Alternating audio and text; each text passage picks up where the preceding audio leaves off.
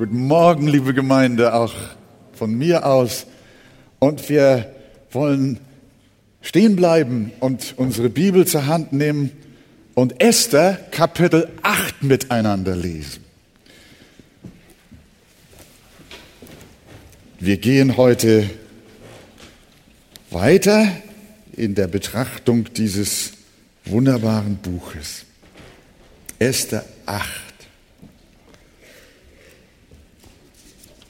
Wenn jemand keine Bibel hat, wir haben hinten einige Exemplare zum Ausleihen oder sonst schaut zusammen in den Text. Lass deinen Nachbarn mit hineinsehen.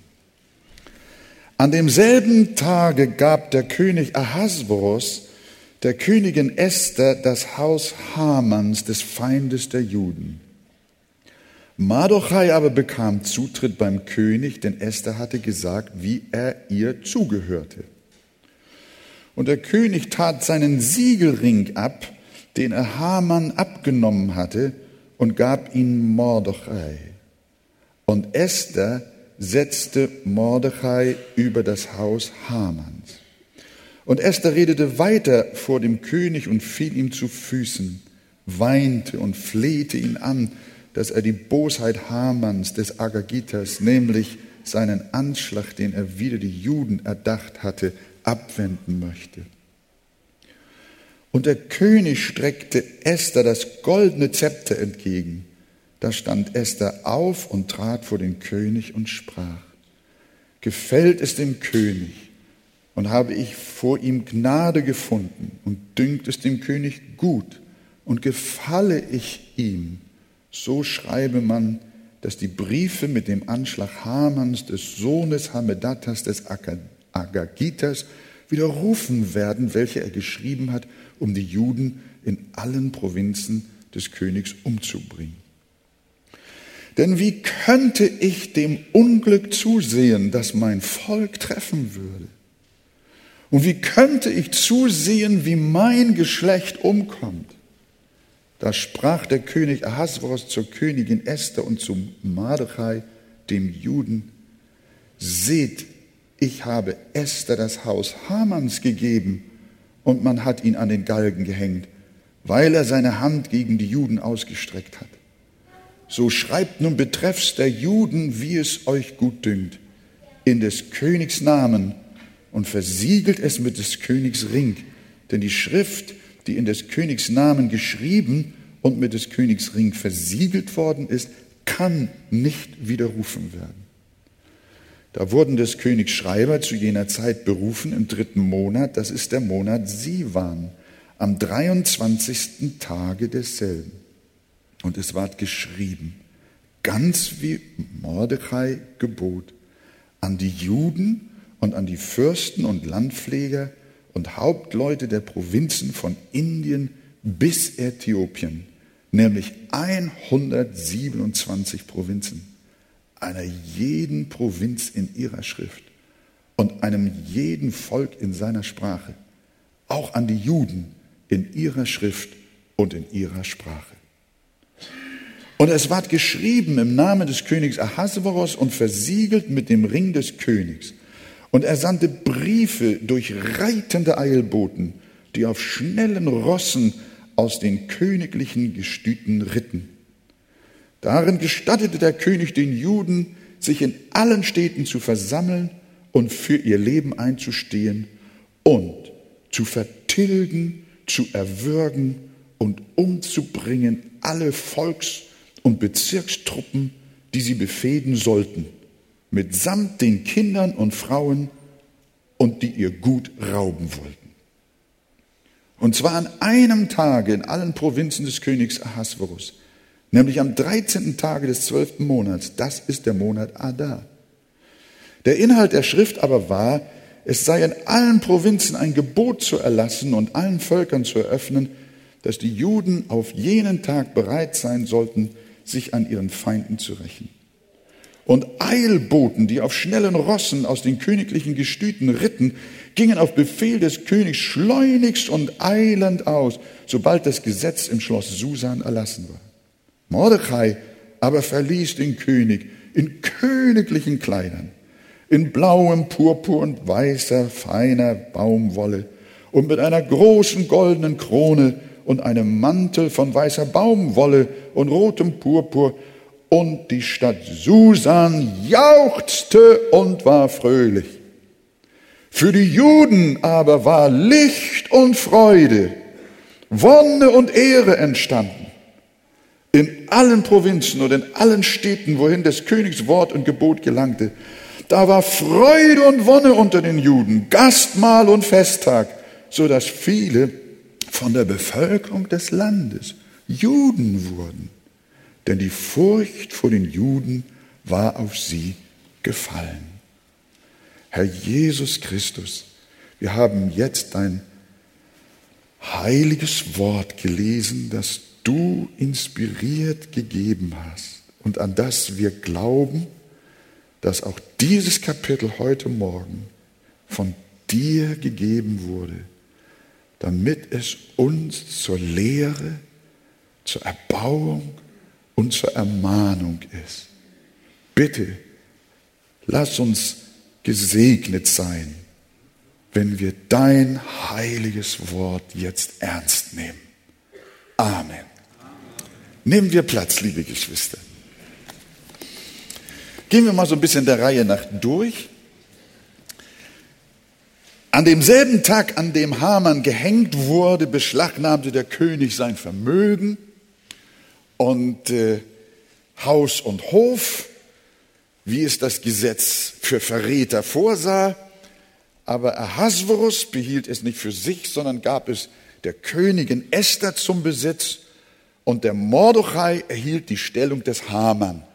Der Haman war ja Kanzler, der zweite Mann im Staat das wurde jetzt der Jude Mordechai. Und auch den Siegelring, den zuvor Haman innehatte, den bekam der Mordechai. Und nun müsste man doch meinen, dass für Esther und Mordechai soweit alles in Ordnung ist. Haman, der dem Cousin und Adoptivvater der Königin nach dem Leben trachtete, ist tot. Er ist ja am Galgen gehängt worden. Gerade in Kapitel 7 wurde uns das berichtet. Sein Komplott ging daneben. Die Grube, die er grub, in die fiel er selbst hinein und den Galgen, den er aufrichtete, an dem hing er selber. Und wir haben gelernt, so sind Gottes Wege wenn er die Seinen schützen will. Und Esther hätte ja nun zufrieden sein können. Denn das Edikt, das Haman mit Hilfe des königlichen Sielrings gegen die Juden im ganzen Reich erlassen hatte, galt noch. Äh, ich, eigentlich wollte ich fragen, war Esther zufrieden, dass Haman und seine Familie nicht mehr existierten und die Gefahr für ihr Leben gebannt war? Nein. Denn der festgesetzte Stichtag der Exekution der Juden, der galt noch. Und er rückte bedrohlich näher und die Polizei und Armeeeinheiten, die diesen Holocaust durchführen sollten, die standen bereit.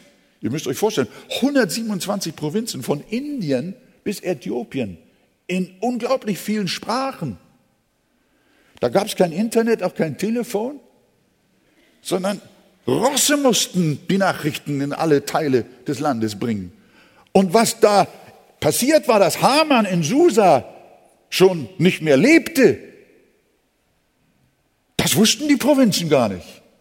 Die waren immer noch auf Holocaust-Vorbereitung angesetzt und arbeiteten hin auf diesen Stichtag der Ermordung sämtlicher Juden in dem Riesenreich. Und Esther wurde unruhig. Die Zeit arbeitete gegen sie. Und dieser Erlass konnte von niemandem aufgelöst werden, auch nicht von Mordechai, der inzwischen im Besitz aller sonstigen Vollmachten war. Darum erbat die Esther eine neue Audienz beim König. Und auch diesmal war es nicht ungefährlich, ungerufen vor den König zu kommen. Es ging dabei erneut um Leben und Tod. Denn es galt immer noch das Gesetz, wer ungerufen zum König kommt und der König sein Zepter nicht neigt, der hat mit dem Leben abgeschlossen. Denn wenn der König in seiner Launenhaftigkeit sein Zepter nicht neigen würde, wäre Esther tot. Man ging also nicht aus Spaß zum König. Erneut hieß es in ihrem Herzen, komme ich um, so komme ich um. Vers 3. Esther aber redete weiter vor dem König und fiel ihm zu Füßen, weint und flehte ihn an, dass er die Bosheit Hamans des Agagitas abwenden möchte, nämlich seinen Anschlag, den er gegen die Juden erdacht hatte. Und wie reagiert Ahasverus? Auch diesmal lenkte der Herr das Herz des Königs. In Vers 4 der König streckte Esther das goldene Zepter entgegen. Und jetzt achtet mal, wie die Frau agiert. Das Zepter war gefallen. Jetzt war ihre Stunde gekommen. Da stand Esther auf, Vers 4 und 5, und trat vor den König.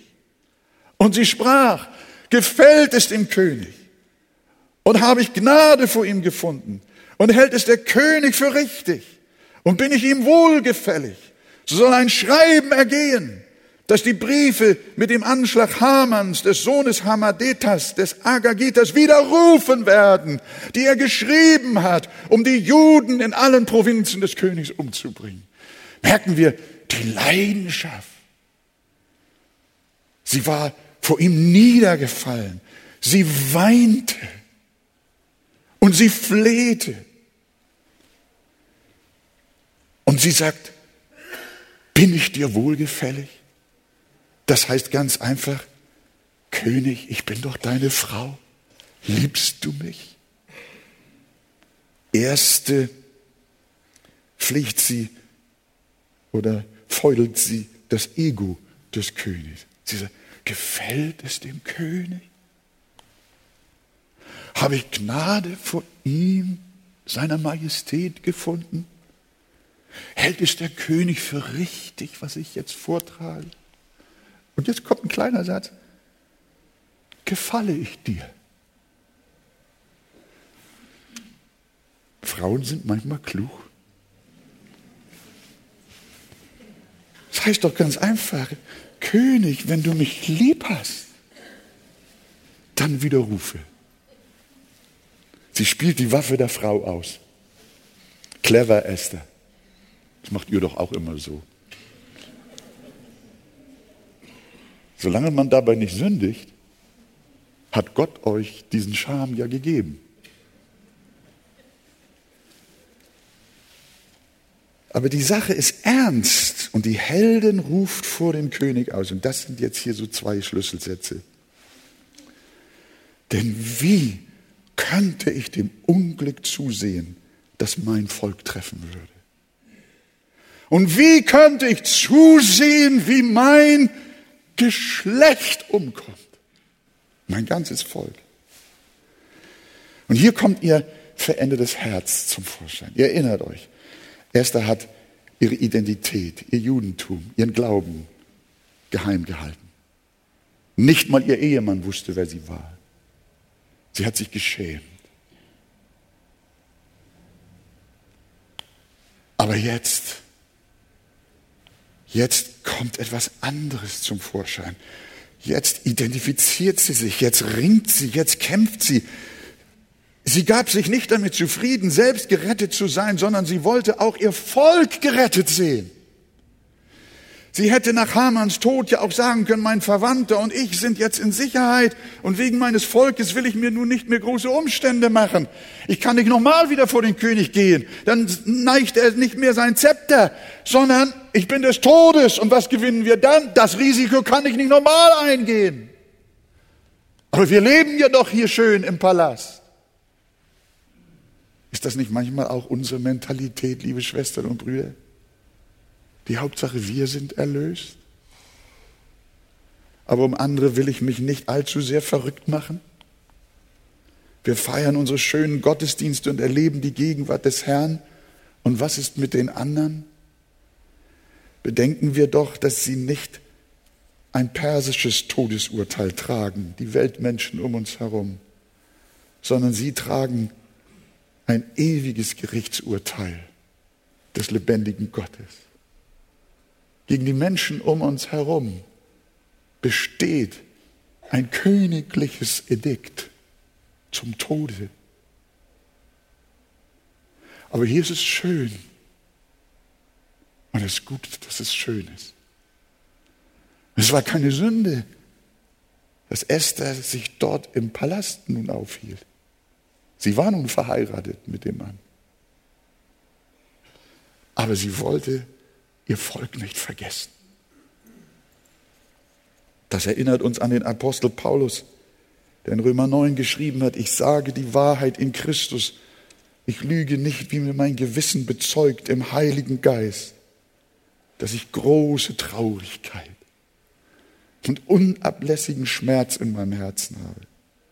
Ich wünschte nämlich selber von Christus verbannt zu sein für meine Brüder, für meine Verwandten nach dem Fleisch. Paulus war nicht damit zufrieden, auf dem Wege nach Damaskus nur allein errettet worden zu sein, sondern er sehnte sich danach, dass dieses Heil auch seinen Volksgenossen zuteil wird. Und er rief ja und sagte, bezeichnete sich selbst als ein Schuldner der Griechen und Nicht-Griechen, der Weisen und der Unverständigen. Und so auch Esther. Sie konnte nicht ein genussvolles Leben im Palast führen, während ihre Volksgenossen umkamen.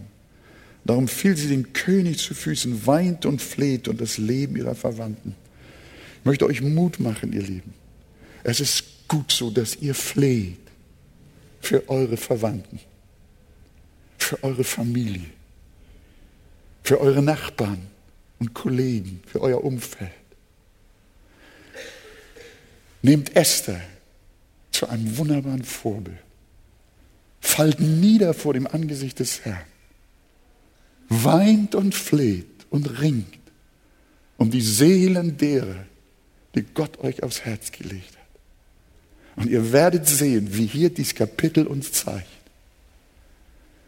die euren werden gerettet werden. Gott wird eure Söhne und Töchter erretten. Er wird eure Familie heil bringen, wenn ihr von diesem Geist der Seelengewinnung und der Liebe für die Euren erfüllt seid. Hört nicht auf, leidenschaftlich vor Gottes Thron zu sein damit das Dekret, das Todes- und Verdammnisurteil nicht zum Tragen kommt, sondern sie gerettet werden. Habt ihr Freude dazu, das weiter zu tun und noch mehr? Dann sagt doch Amen. Halleluja. Jetzt möchte ich gerne mich mit dem nächsten Abschnitt dieses Kapitels etwas befassen. Da geht es um das Dekret des Mordechai. In Vers 7 heißt es, seht, ich habe Esther das Haus Hamanns gegeben und man hat ihn an das Holz gehängt, weil er seine Hand gegen die Juden ausgestreckt hat. Zunächst einmal scheint es so, dass der König der Esther sagen wollte, Esther, du hör mal, ich habe doch nun schon alles getan, was ich konnte. Ich kann doch jetzt nicht dieses Edikt wieder aufheben. Ich werde doch ungläubig. Ist es denn nicht genug, dass ihr schon Haus und Hof von Haman bekommen habt und ich habe dir im Mordechai meinen Siegelring gegeben. Nun, Esther, kannst du doch nicht noch verlangen, dass ich mich in dem ganzen Reich unglaubwürdig mache und meine, meine Auto, königliche Autorität untergrabe. Erst das Edikt und dann kommen die Reiter wieder und sagen nun aber ein anderes Edikt. Und er sagt, ich habe euch doch schon alles gut getan. Aber Esther lässt nicht nach. Und wir sehen, des Königs Herz ist erneut in der Hand des Herrn wie Wasserbäche. Und Vers 11, da gestattete der König den Juden, sich in allen Städten zu versammeln und für ihr Leben einzustehen und zu vertilgen, zu erschlagen und umzubringen, jede Heeresmacht der Völker und Provinzen, die sie bedrängen sollten, mitsamt den Kindern und Frauen und die ihren Besitz rauben wollten. Bin schon am Ausgang während der Sonntage, als wir schon über Esther gepredigt haben, angesprochen worden von einigen. Ja, Bruder Wegert, äh, irgendwie nimmt das Buch Esther aber ja eigentlich so schön wie das Ende auch für die Juden ist. Aber warum müssen die denn jetzt die Perser alle umbringen? Und dazu auch noch Frauen und Kinder. Warum musste denn überhaupt noch so viel Blut vergossen werden? Hätte es nicht genügt, das Dekret zurückzunehmen, die Juden wären gerettet und keiner hätte sterben brauchen? Ja, die Bibel schreibt es jetzt hier so rein. Und wir wollen versuchen, das mal im gesamten Kontext der Heiligen Schrift zu klären.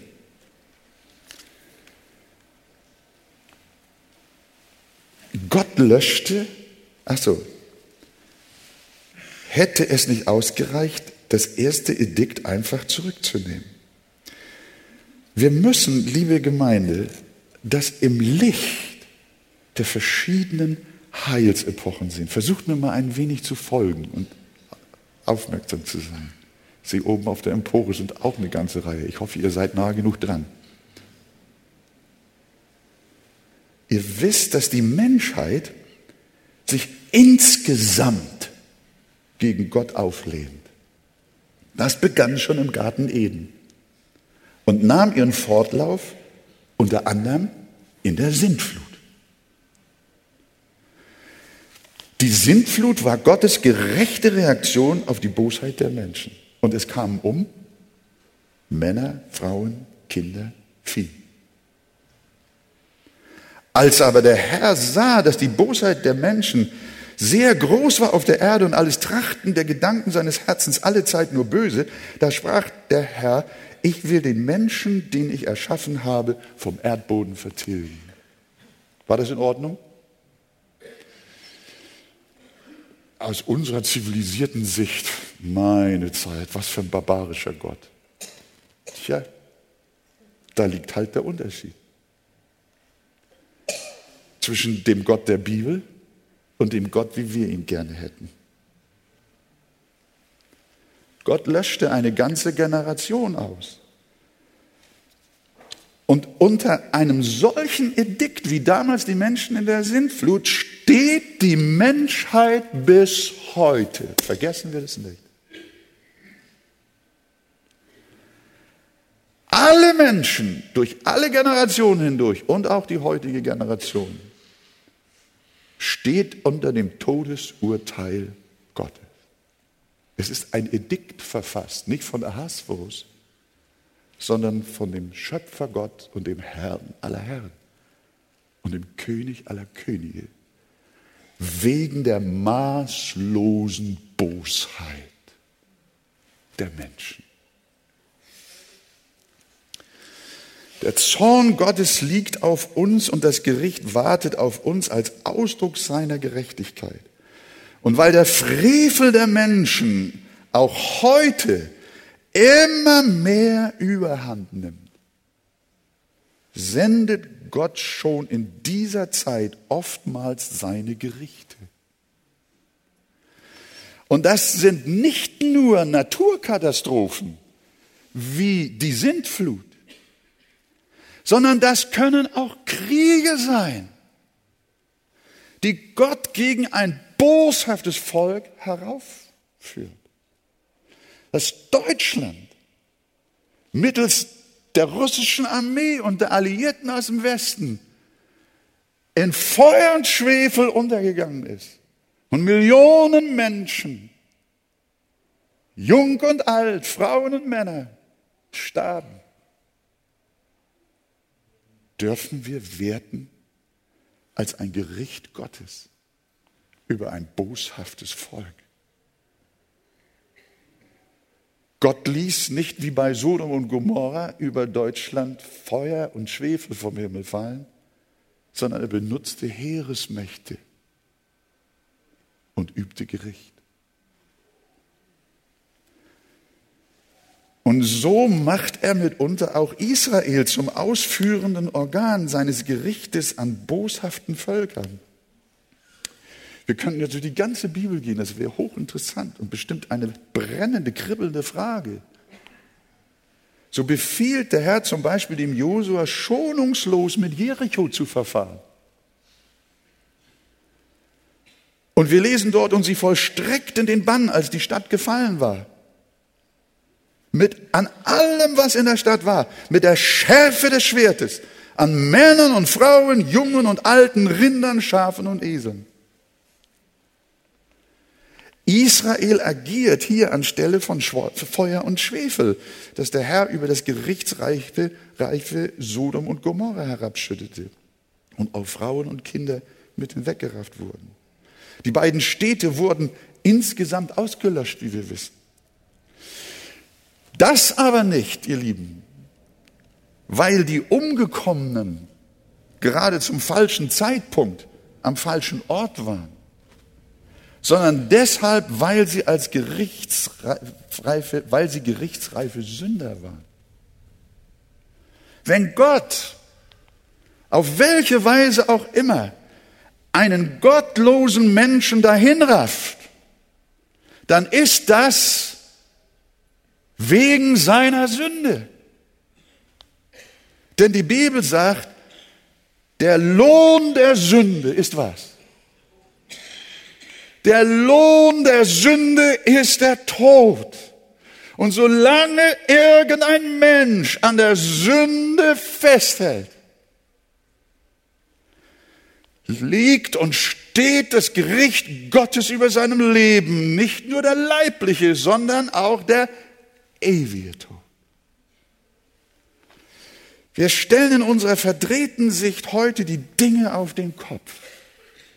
Wenn wir sagen, wie kann Gott das zulassen? Und das erleben wir auch aus dem Mund von Christenmenschen.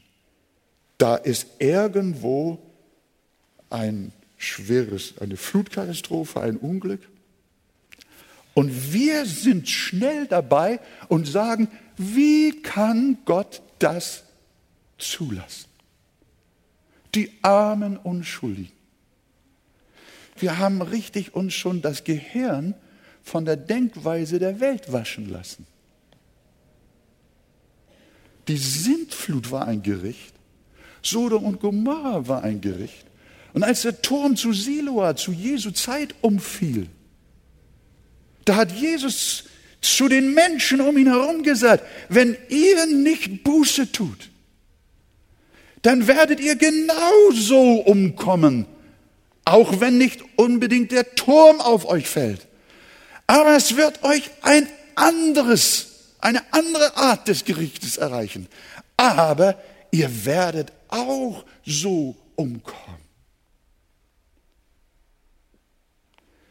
Diese Redensart, wie kann Gott das zulassen?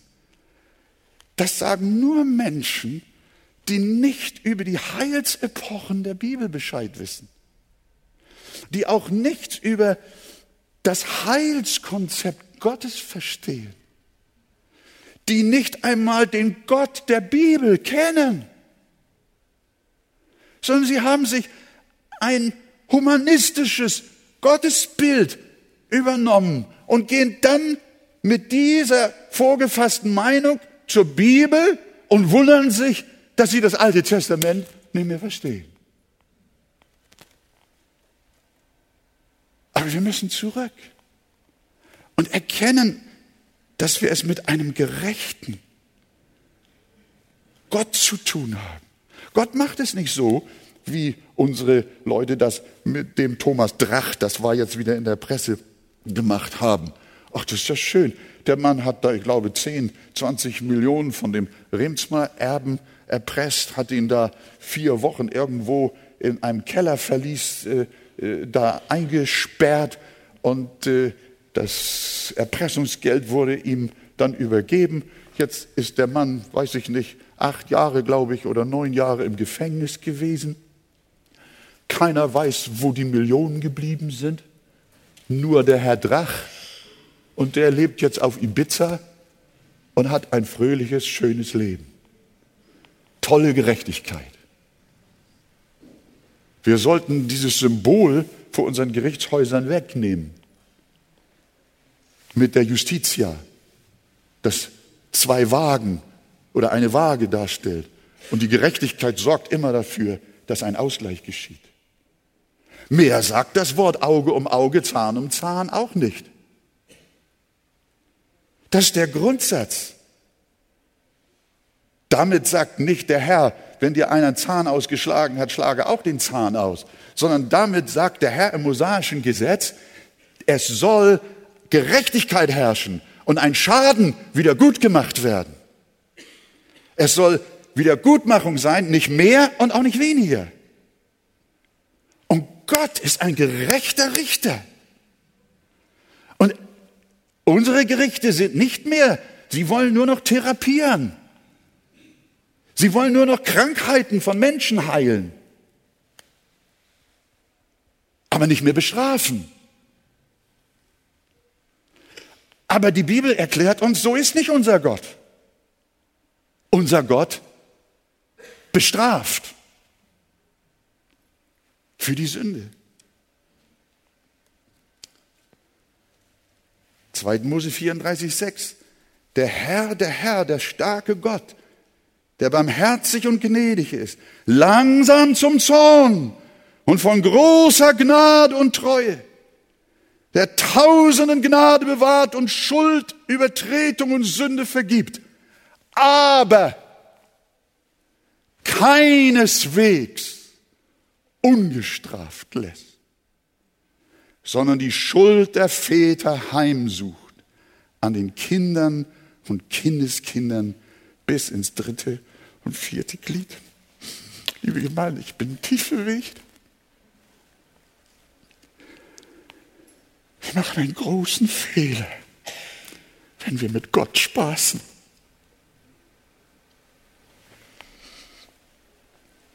Wenn er so ein niedlicher Gott für uns geworden ist. Gott ist gerecht und er ist heilig. Und er lässt nicht Sünde ungestraft. Aus der Flut rettete der Herr den Noah und seine Familie.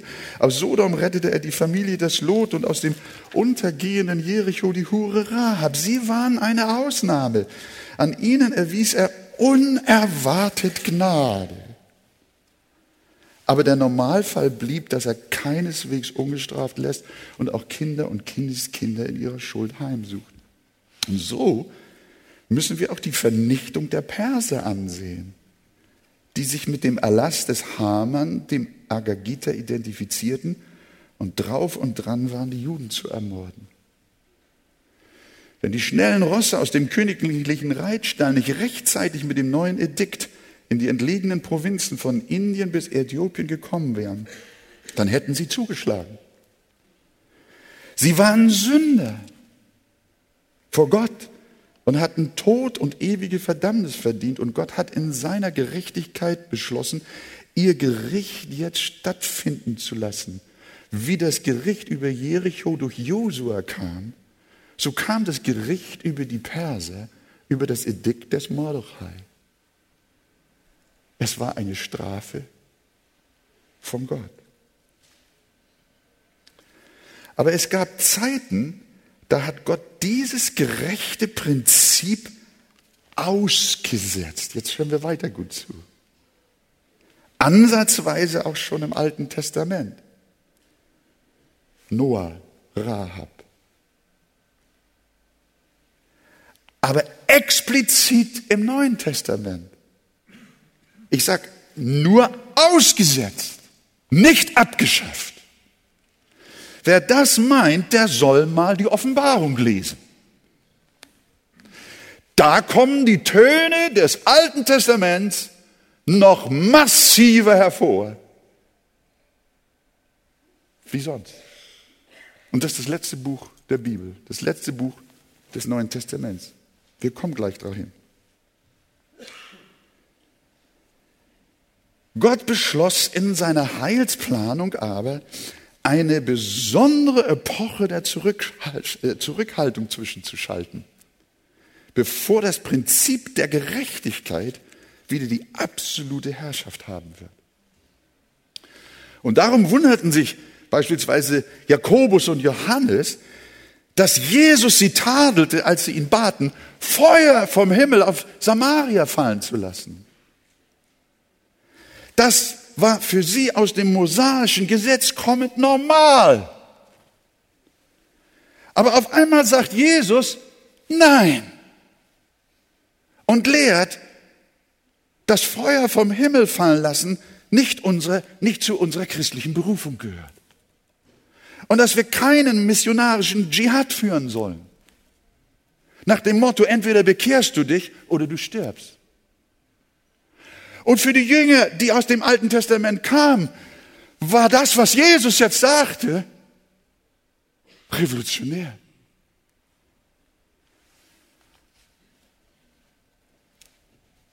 An dieser Stelle ist wichtig zu verstehen, warum Jesus anders lehrt als Mose. Nicht mehr Auge um Auge, sondern wenn dir einer auf die eine Wange schlägt, dann halt auch die andere hin. Warum lehrt Jesus so? Das brachte ja die Menschen gegen ihn auf, besonders die Pharisäer und die Schriftgelehrten, die ja im mosaischen Gesetz zu Hause waren. Das tut Jesus nicht, er lehrt nicht anders, weil, weil das Alte Testament falsch war er es für barbarisch hielt, wie man heute hört. Und uns deshalb ein neues, moderneres, zivilisierteres Zeitalter uns da hineinbringen wollte. Nein, Jesus lehrte deshalb anders, weil von Gott her in Christus eine neue Ära der Heilsgeschichte angebrochen war. Verstehen wir das? Nämlich eine Ära der Ausgießung der Gnade um das Evangelium zu den Nationen zu bringen. Und von dieser Gnade spricht der Herr auch immer wieder schon im Alten Testament. Sacharja, es soll nicht durch Heer oder Kraft, sondern durch meinen Geist geschehen. Darum ist unsere Waffe das Schwert des Geistes, welches ist das Wort Gottes, durch das Sünder in Heilige umgewandelt werden und Feinde in Gottes Freunde. Aber wir dürfen uns nicht täuschen, liebe Schwestern und Brüder, und meinen, Gott hätte sich geändert. Aus einem barbarischen wäre ein zivilisierter Gott geworden. Das Edikt des Todes gegen rebellische Sünder hat sich nicht geändert.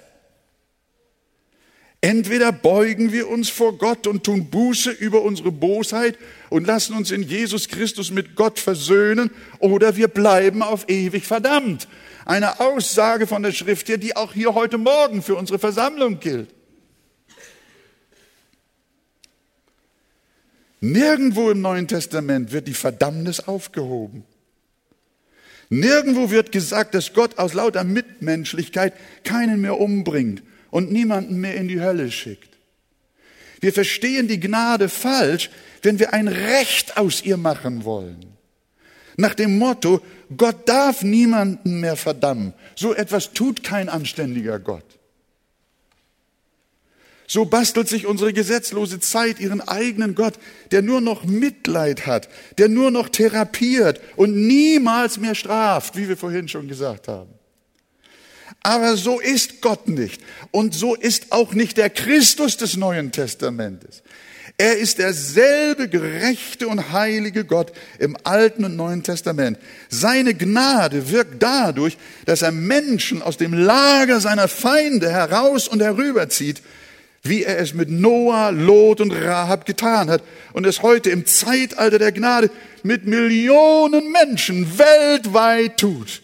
Gott zieht Menschen aus dem Lager seiner Feinde millionenfach durch die Kraft seines Heiligen Geistes, Menschen aus Feindeslager hinüber in das Lager der Rettung und des Reiches Gottes in Jesu Namen. Und das sind die begnadeten Menschen, die die Fahne gewechselt haben. Aber wer in dem anderen Lager bleibt, lebt wie im Alten Testament. Das müssen wir verstehen. Wer in Feindschaft zu seinem Herrn und Schöpfer verharrt, lieber Freund, der wird untergehen. Wie auch die Perser durch Mordecais Dekret umkamen. Die Gerichte im Alten Testament und auch in unserer Zeit sind allesamt eine Vorschattung und Warnung auf das Gericht am jüngsten Tag. Denn es kommt ein Tag, da wird Christus nicht mehr als Retter, sondern als Richter auftreten. Lesen wir nur spaßeshalber. Kleinen Moment habe ich vielleicht noch. Ich möchte das jetzt auch zu Ende führen. Ich glaube, das ist wichtig für uns alle. Offenbarung 19, Vers 11 bis 15. Und ich sah den Himmel geöffnet und siehe ein weißes Pferd. Und der darauf saß, heißt der Treue und Wahrhaftige, und in Gerechtigkeit richtet und kämpft er aber seine Augen sind wie eine Feuerflamme. Und auf seinem Haupt sind viele Kronen. Und er trägt einen Namen geschrieben, den niemand kennt als nur er selbst. Und er ist bekleidet mit einem Gewand, das in Blut getaucht ist. Und sein Name heißt das Wort Gottes. Und die Heere im Himmel folgten ihm nach auf weißen Pferden und sie waren bekleidet mit weißer und reiner Leinwand. Und aus seinem Mund geht ein scharfes Schwert hervor, damit er die Heidenvölker mit ihm schlage. Und er wird sie mit eisernem Stab weiden. Und er tritt die Weinkälte des Grimmes und des Zornes Gottes, des Allmächtigen. Neues Testament. Wir sehen, die alttestamentlichen Gerichte Gottes sind nicht überholt, sondern sie sind nur für die Dauer der Zeit der Gnade ausgesetzt. Eine Zeit, in der Menschen dem Gericht Gottes durch den Glauben an Jesus Christus entgehen können. Hörst du das? Aber dann wird ein Tag kommen, der Tag des Herrn, seines Gerichtes. Und vor dieser heilsgeschichtlichen Gesamtschau dürfen wir das Edikt des Mordechai lesen, wie es dort in Vers 8 und 12 in 1. 8 heißt. Nämlich an einem Tage, nämlich am 13. Tage des 12. Monats, des Monats Adar, alle zu vertilgen, zu erwürgen, umzubringen, die die Juden befehden wollten, die die Juden den Chaos machen wollten. Dieser Vers ist prophetisch auf die Offenbarung, auf den jüngsten Tag, auf das Gericht. Gott hat einen Tag festgesetzt, an dem er den Erdkreis richten wird. Und das kommt uns hier bei Esther entgegen. Wenn wir die Gesamtschau der Heilsoffenbarung Gottes verstehen. Und das wollen wir. Als die königlichen Rosse mit den Gerichtsbriefen in alle Provinzen unterwegs waren, lesen wir, Mordechai aber verließ den König in königlichen Gewändern, blauem Purpur und weißem Leinen und mit einer goldenen großen Krone und einem Mantel aus weißem Leinen und rotem Purpur. Und die Stadt Susan jauchzte und war fröhlich. Welch eine Wende. Vor kurzem trug Mordechai noch Sack und Asche. Er war voller Traurigkeit und Angst. Jetzt aber trug er königliche Gewänder. Blauer Purpur, weiße Leinwand, eine herrliche Krone und so weiter. Und das erinnert mich an die herrlichen Worte des Propheten Jesaja. Der Geist des Herrn ist auf mir, zu verkündigen ein gnädiges Jahr des Herrn und einen Tag der Vergeltung unseres Gottes, zu trösten alle Trauernden, dass ihnen Schmuck statt Asche, Freudenöl statt Trauerkleid, Lobgesang statt eines betrübten Geistes gegeben werde, dass sie genannt werden Bäume der Gerechtigkeit, Pflanzung des Herrn, ihm zum Preise. Das gilt auch für uns. Und im nächsten Vers sehen wir die unaussprechliche Freude der gesamten jüdischen Gemeinde in Persien. Für die Juden aber war Licht und Freude, Vers 16 Frohlocken und Ehre gekommen. Und in allen Provinzen und in allen Städten, wohin das Wort und Gebot des Königs gelangte, da war Freude und Frohlocken unter den Juden, Gastmahl und Festtag, so dass viele von der Bevölkerung des Landes Juden werden, denn die Furcht vor den Juden war auf sie gefallen. Die Juden freuten sich ihrer Errettung. Freuen wir uns doch auch unseres Heils freuen wir uns mit Freude und Frohlocken. Aber unterschwellig kommt natürlich immer diese Frage, wenn die humanistische Prägung unsere Gedankenwelt so erfüllt, dann, dann sagt man, ja, wie können sich denn die Juden freuen, so ausgelassen freuen und glücklich sein und zugleich wissen, dass, dass tausende anderer Menschen sterben müssen zur gleichen Zeit. Kann man sich da wirklich freuen?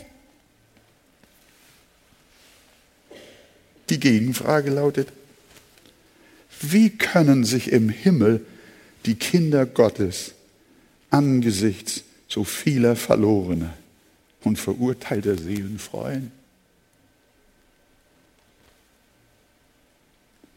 Weil Gott Gerechtigkeit übt. Oft kommt die Frage zu uns, ja, Pastor, äh, ich kann das wahrscheinlich im Himmel gar nicht aushalten, wenn ich daran denke, wie viele Menschen in der Hölle sind. Wie kann da Freude sein, sagt jemand zu mir. Oh, ich verstehe. Das ist der Mensch. Du denkst vom Menschen her, vom Gutmenschen her, von der allgemeinen Gefühlslage der Gesellschaft, was Gerechtigkeit ist. Weißt du, was passiert? Das ist, unsere Gesellschaft hat keine Gottesfurcht mehr. Und deswegen sagen sie auch, es gibt gar keine Hölle. Es gibt keine Verdammnis. Das, nimm das raus aus der Bibel.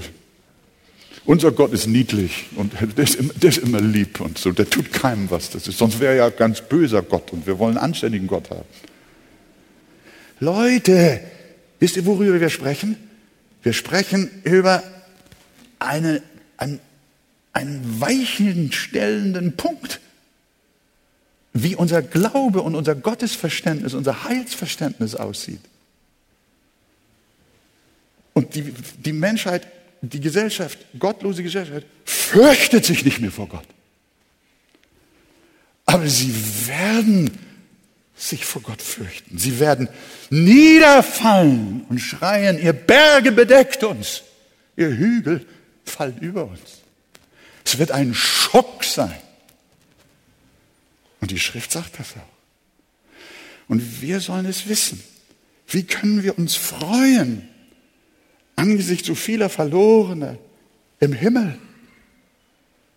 Liebe Gemeinde, wenn wir uns identifizieren mit der Reinheit, mit der Heiligkeit, mit der Wahrhaftigkeit, mit der Gerechtigkeit eines ewigen, souveränen, unabhängigen Gottes, dann werden wir sagen, wie schon im Alten Testament, Herr, deine Gerichte sind recht. Und im Himmel werden wir Amen sagen. Zu allen, die verdammt sind, weil Gott Bosheit beseitigt, Sünde und Schande wegtut und Reinheit und Wahrheit und Liebe und Herrlichkeit und Heiligkeit im Himmel haben will. Und wir werden uns freuen, weil Gott Gerechtigkeit übt. Wir haben das ja gehört. Guck mal, das klingt doch schon durch, nicht? Jesaja 61, Vers 2 und 3. Wir, wir, wir singen immer, ja, er gibt mir, äh, wie heißt es, er gibt mir äh, äh, Schmuck statt Asche und Freudenöl statt Trauerkleid. Gibt es auch ein Chorus, den wir früher sehr gern oft gesungen haben, ist, das ist in Ordnung, das ist auch unsere Freude, das ist also unser Heil. Aber der ganze Vers heißt, der Geist des Herrn ist auf mir zu verkündigen ein gnädiges Jahr des Herrn. Und wie geht's weiter? Und einen Tag der Vergeltung unseres Gottes. Wollen wir das zweite wegnehmen? Dann hast du einen falschen Gott. Zu verkündigen ein gnädiges Jahr des Herrn und einen Tag der Vergeltung unseres Gottes. Zu trösten alle Trauernden. Die Vergeltung Gottes wird ein Trost für die Erlösten sein, sagt der Prophet. Denn die Bösen quälen die Frommen mit ihrer Bosheit und ihrem lästerlichen Lebensstil. Ich muss euch ehrlich sagen, was für eine Schande und ein Schmutz. Ich will das SCH-Wort schon gar nicht auf der Kanzel benutzen und auch nicht im alltäglichen Sprachgebrauch. Aber ich sag euch, ihr Lieben, wir werden mit einer Jauche von Sünde und Boshaftigkeit und Schande übergossen. Und jedes Herz, das sich nach Reinheit sehnt in Jesus Christus und dem lebendigen Gott in seiner Gerechtigkeit Ehre geben möchte, leidet. Christen leiden unter der Schande der Gottlosigkeit unserer Gesellschaft. Schlimmer haben es die, die an ihrem Leibe verfolgt werden und auch in die Gefängnisse überantwortet werden und sogar zum Tode gebracht werden. Da können wir nicht dran klingeln. Aber Lot, von ihm heißt es schon, dass er gelitten hat um der, wegen der Boshaftigkeit der Menschen von Sodom und Gomorra. Wir lesen über das Gericht Gottes über Babylon. Das muss man mal vorstellen. Jetzt kommt es. Babylon wird es gerichtet. Persien ist ja Babylon. Freut euch über sie, du Himmel und ihr heiligen Apostel und Propheten, denn Gott hat euch an ihr gerecht.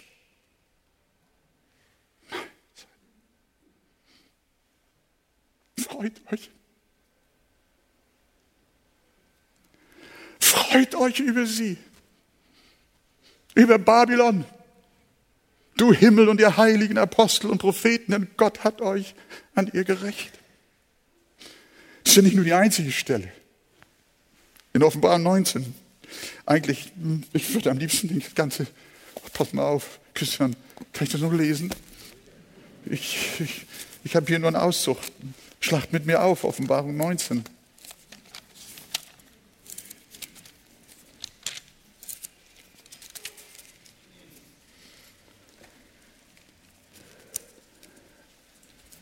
18, Vers 20 bis 19, Vers 3.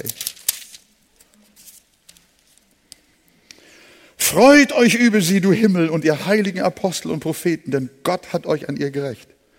Und ein starker Engel hob einen Stein auf wie ein großer Mühlstein und warf ihn ins Meer und sprach, so wird Babylon, die große Stadt, mit Wucht hingeschleudert und nicht mehr gefunden werden.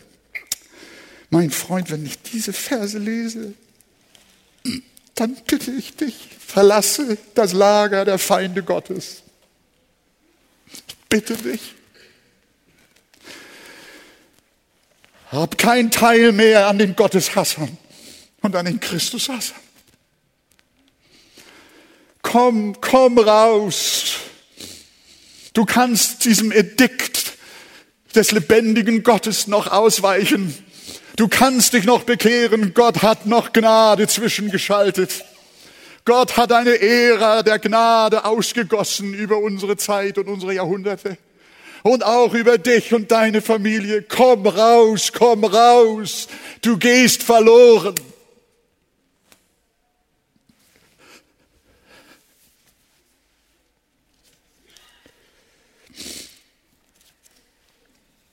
Und ein starker Engel hob ein Stein, habe ich schon gelesen. Jetzt kann ich nicht mehr lesen.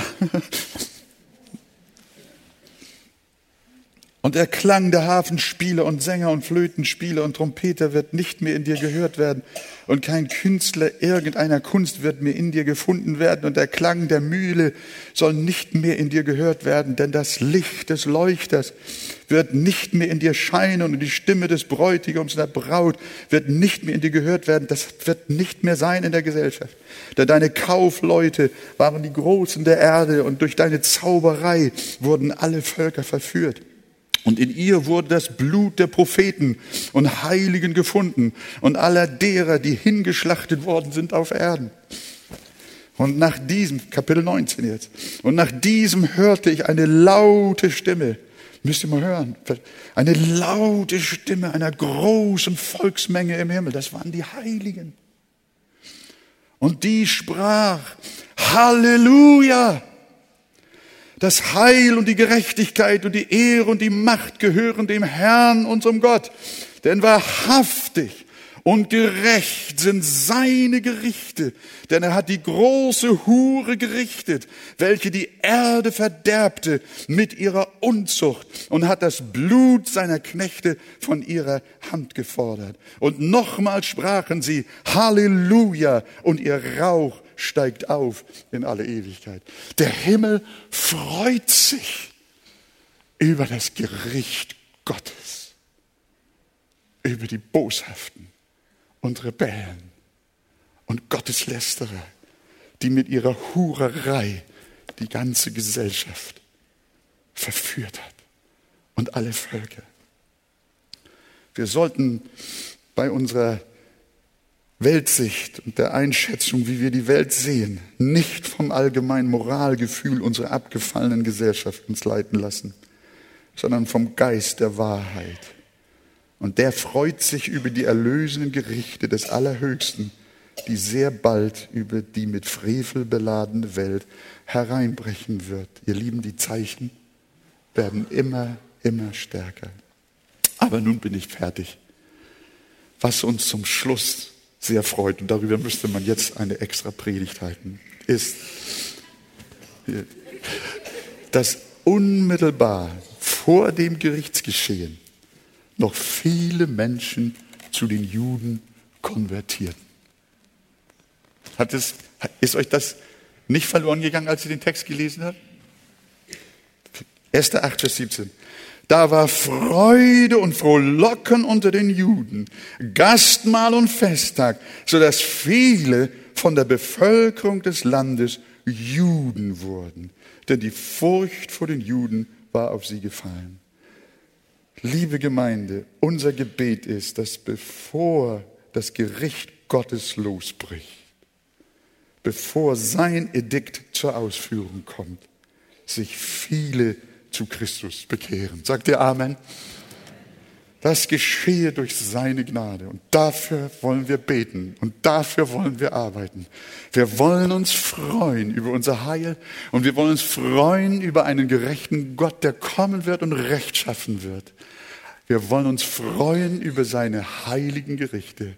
Aber wir wollen uns auch riesig freuen über die Zeit der Gnade, die zwischengeschaltet ist, um noch eine Hure Rahab herauszuholen, um eine, einen Lot zu erretten und einen Noah herauszuholen und viele, viele Menschen aus unserer Gesellschaft, die nicht mehr da bleiben sollen, wo sie sind, sondern sich bekehren und nicht Juden werden, sondern Gotteskinder werden durch das Kreuz von Golgatha und sein heiliges vergossenes Blut.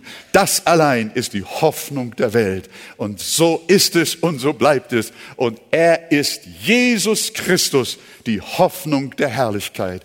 Er in uns in alle Ewigkeit. Und alles Volk sagt Amen.